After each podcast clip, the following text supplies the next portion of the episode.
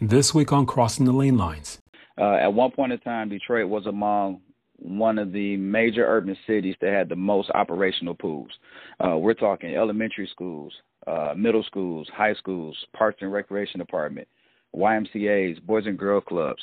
Uh, we even had a swimmobile. I'm not sure on your side of the country if, if you guys had this back in the day, but you know there was a mobile pool that was driven around communities across the city for citizens to enjoy, especially on hot summer months. You know, um, so swimming has always been prominent. Um, there have always been great swimmers, great uh, rich history of swimmers that have gone on to swim um, at uh, historically black colleges.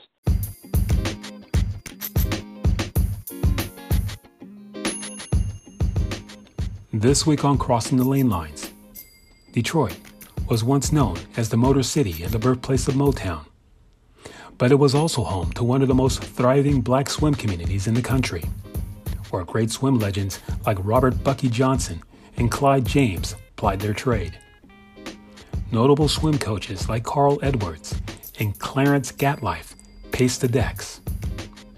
But like so many other rich black swimming traditions, racism, access, and lack of interest began to erode this mecca of aquatic excellence. But one man is changing that for the better. We'll speak to Coach Javon Waters Sr., head coach of Detroit All Stars, and the founder and director of Aqualife, about Detroit swimming's past and its bright future. Stay tuned.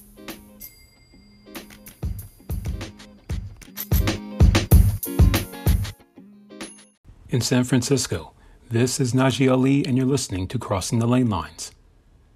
Since we founded this podcast nearly three years ago, in the wake of racial uprising in, in this country as a result of George Floyd's lynching, our mission has been to highlight the many achievements, challenges, and ways forward within the black aquatics community in general and the black swim community in particular.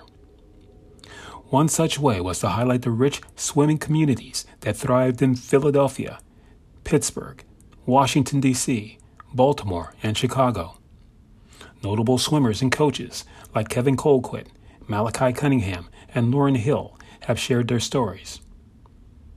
But we have done you all and ourselves a disservice by omitting a city that has had a rich black swim history as far back as the 1930s.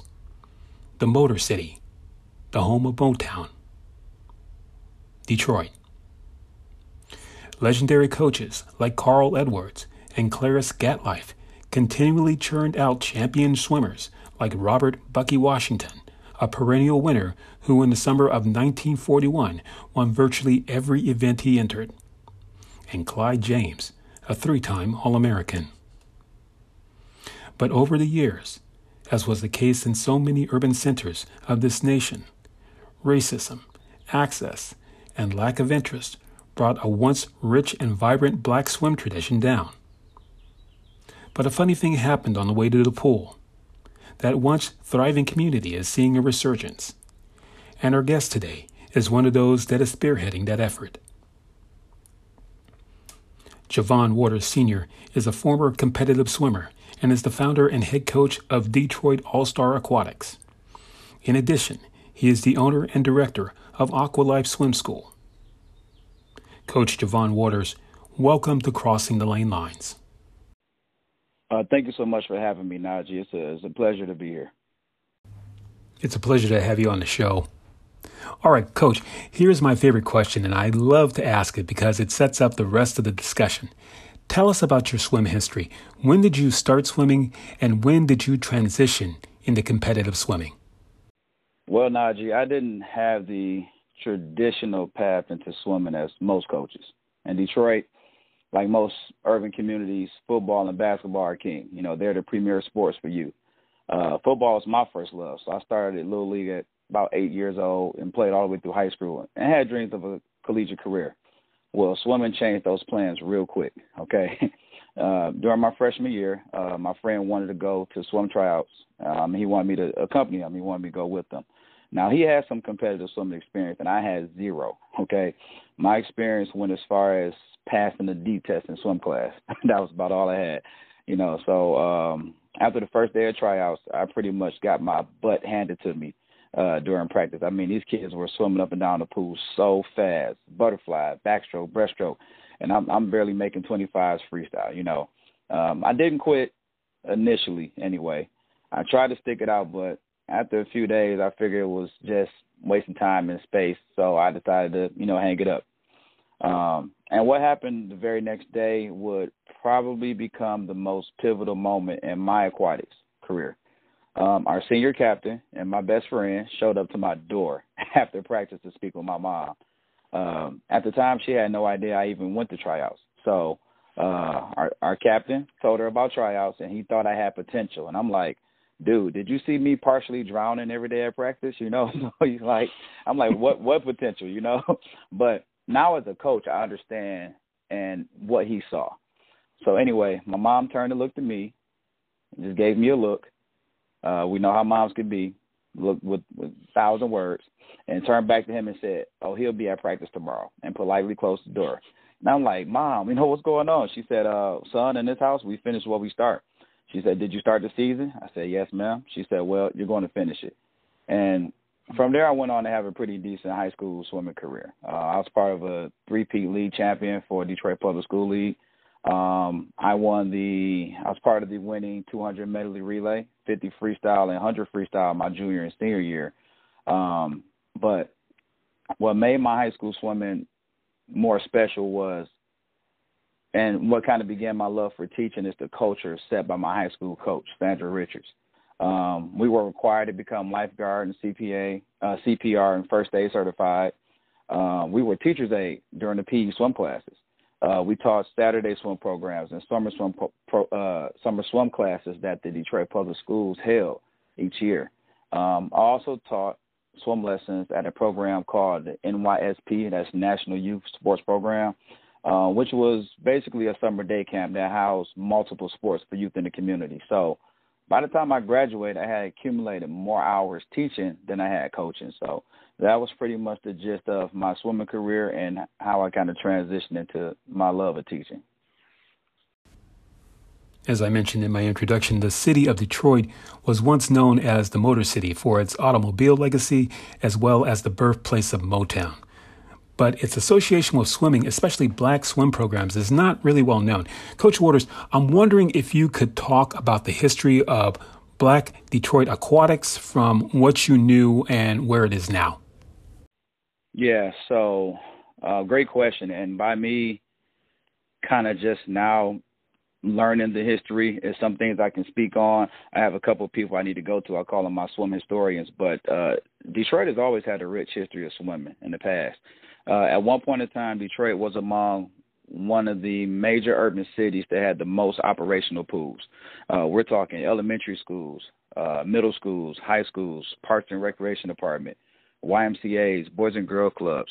Uh, we even had a swimmobile. I'm not sure on your side of the country if, if you guys had this back in the day, but you know there was a mobile pool that was driven around communities across the city for citizens to enjoy, especially on hot summer months. You know, um, so swimming has always been prominent. Um, there have always been great swimmers, great uh, rich history of swimmers that have gone on to swim um, at uh, historically black colleges. Um, also, uh, in 1948, I believe the year was, USA Swimming held their Olympic diving trials on the west side of Detroit.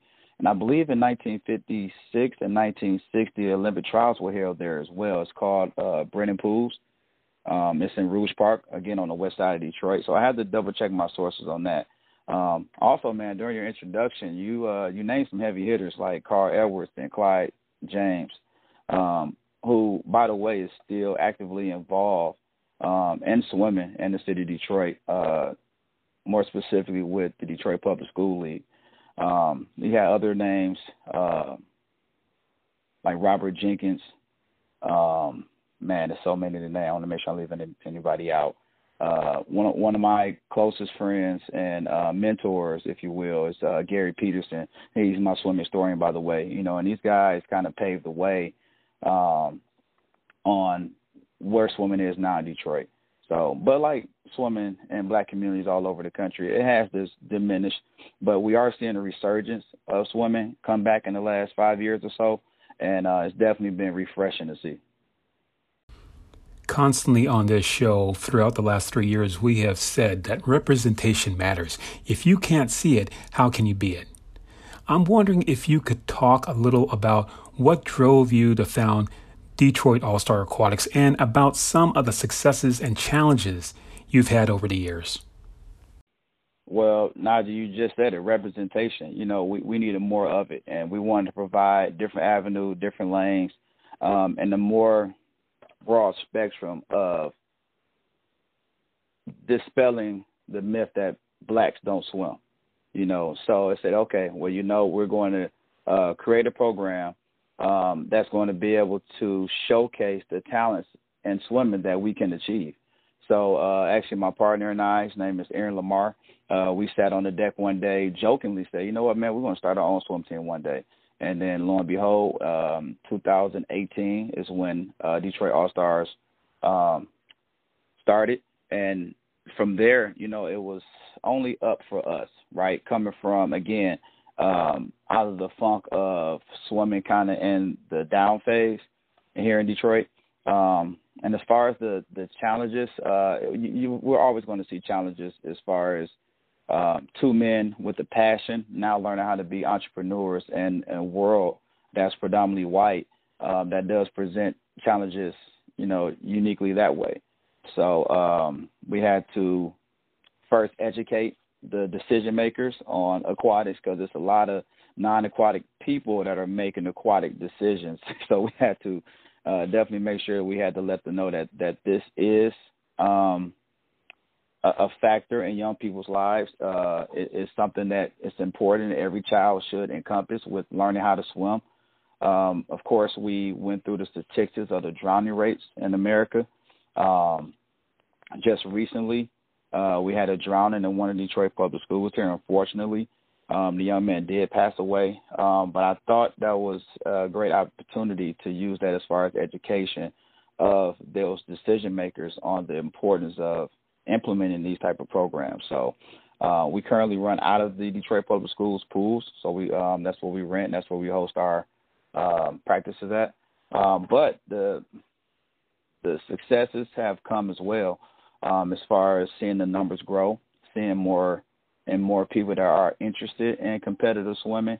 Um, it was kind of a catch twenty two, um, starting a program and then having COVID kind of happen right in the middle of it uh, with the fact that you know it was kind of hard for us to get some momentum anyway. But once COVID started, it's like man, we have to start get our momentum going, you know, get it back going. But one of the positive things was once we came out of COVID. Um, well, let me backtrack. As entrepreneurs, it's kind of hard to stop a program and then start it. But for us, it was more of a a way to kind of put a pause on what we we're doing and reevaluate what we can do better. And that's exactly what we used it for. Um, and then on the other side of COVID, a lot more families, you know, steered away from those mainstream sports, such as football and basketball and track, and they wanted something different and something new for their kids. You know, so we we help to hopefully help provide that with swimming. Um, so yes, it's definitely been a roller coaster ride. Um, but right now, we're definitely um, having a lot of success, and we plan on seeing that grow in the future. I'm wondering if you could talk about your Aqualife swim program and its importance in the black community. Absolutely, absolutely. Um, water safety awareness, and again, with uh, Detroit and Michigan uh, being surrounded by large bodies of water, um, is, is utter, it's of the utmost importance that children in this area specifically, and children all over the country have water safety awareness and learn how to swim. Uh, we like to call it waterproofing our babies. So that's that's what um, our main focus is. Uh, you know, our mission statement is to provide an opportunity for excellence in the sport of swimming and in life, and that's really what it's about. You know, it's it's really a family-oriented culture and atmosphere. Um, we started in January of 2020, and we had 12 students enrolled in our program. Again, just getting it started and getting off the ground. And then lo and behold, COVID happened again in March. We reevaluated, um, and now we just finished our spring enrollment, and we have 118 kids enrolled in our program. Um, our target area um, was K through eight, because again, those are some of the more higher risk um, youth for drowning, especially in our community. Um, but we look to add programs targeted for infants and toddlers coming in soon. Um, another thing too that we noticed here in the past several months coming out of the new year is, man, we had quite a few adults reaching out to us and asking for lessons. Man, that just warmed our hearts so much because again, you have all those onset fears, um, you know, that are built in over time where adults just kind of shy away from it. But now that we see that the adults see that learning how to swim and water safety is important, that means again now it's going to be a trickle down effect to their children who's going to say, you know what, this is important and we need to have this in our community. So, so Aqualife uh, Swim School again now looks to um, open our second location, hopefully in the summer. Fingers crossed. But yes, it's definitely making a statement in the community that we thought it would have.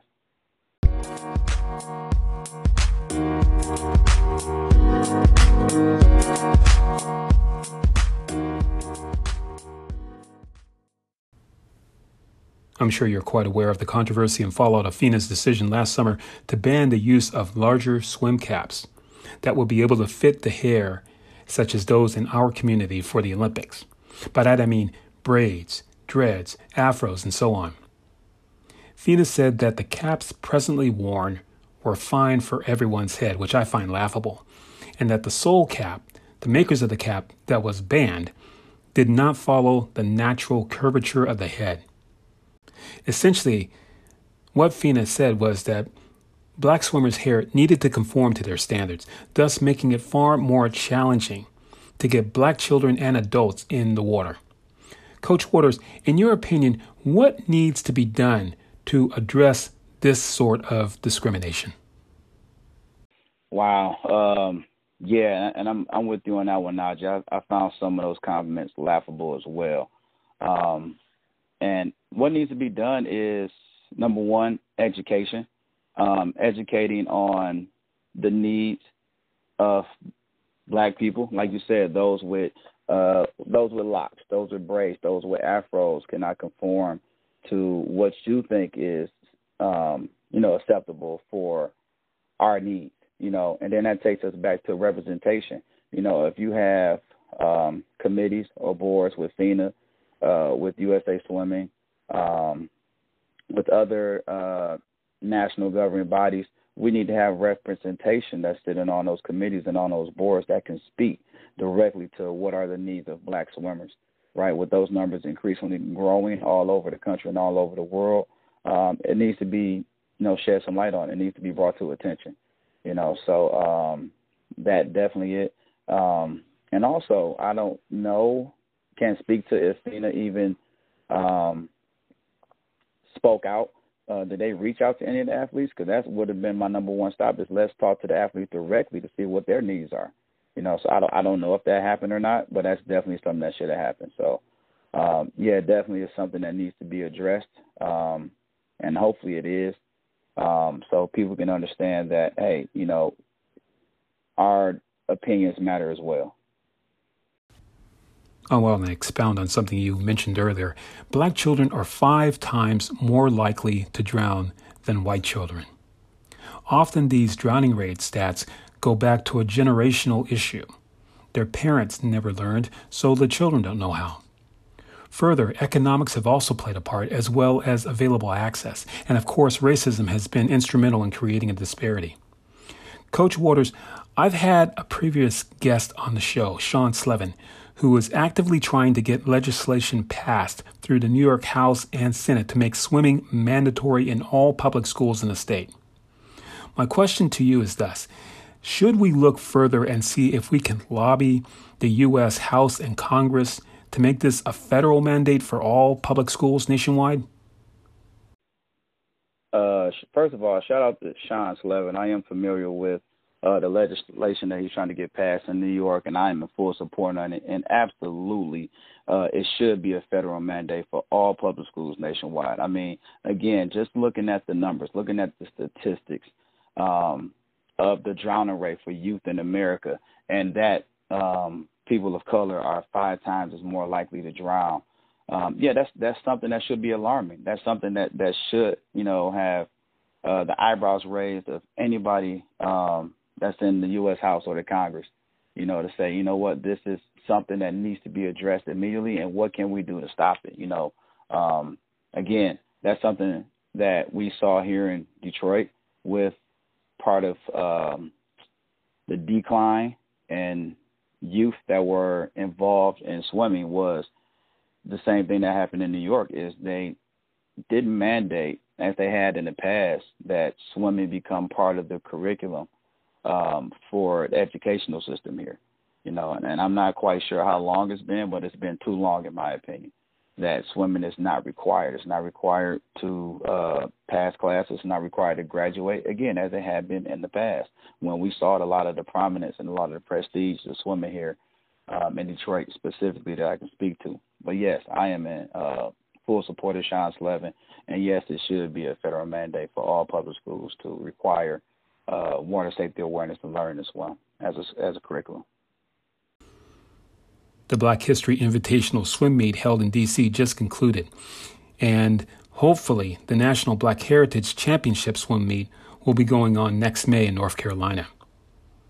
Now, here is a chance for black swimmers to come together and compete at events where they are not strangers in a strange land. It's also a place where any swim team, irrespective of race, can come to compete, and many have over the years. In your opinion, should there be more meets like this happening around the country, like in, say, Atlanta, Los Angeles, and Chicago, to name a few? Yeah, absolutely. Um, and shout out to um, to the host of the National Black History Meet in Washington D.C. Definitely was glad to see that they got that off the ground this year. Um, and uh, I know Kathy Cooper is uh, one of the uh, directors for the National Black Heritage Meet that's held in uh, North Carolina every May, and I um, do know that they're looking to have that meet next year. They won't have it this year, but yes, they definitely need to have the more cultural meets um, that are available and that are advertised um, across the country. And I think having them in some of the major urban cities definitely bodes well. But uh, even maybe in some of the predominantly white cities as well, right? So they can see um, a little bit what diversity is in swimming, right? Because a lot of those children um, won't even encounter, you know, uh, swimming at that uh, well, black swimmers, I should say. You know, um, usually in their lives it doesn't happen often.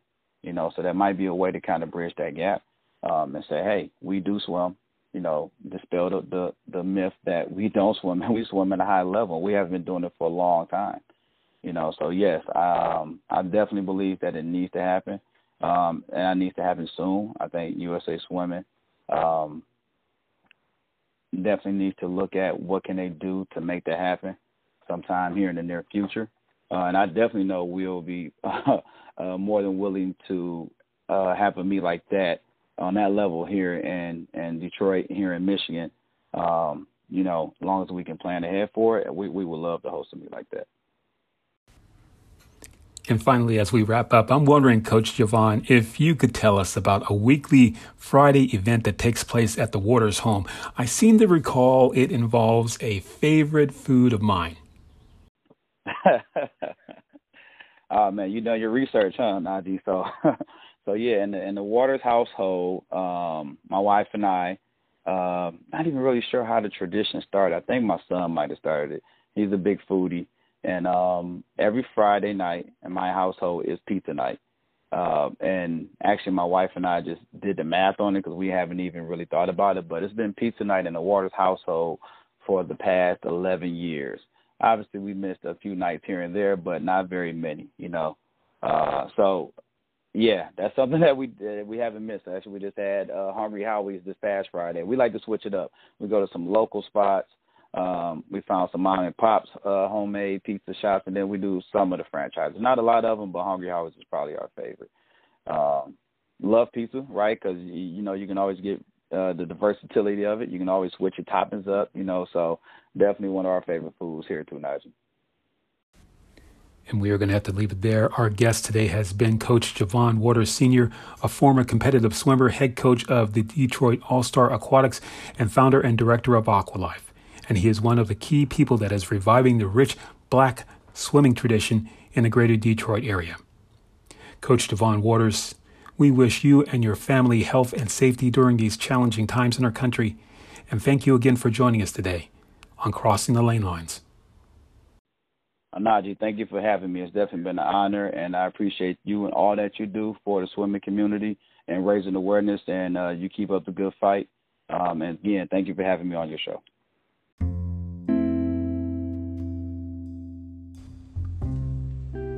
You've been listening to Crossing the Lane Lines, which is produced by the Black Swim Collective at our studios in San Francisco, California. If you enjoyed the show, please subscribe on Spotify, Anchor, or wherever you receive your podcast.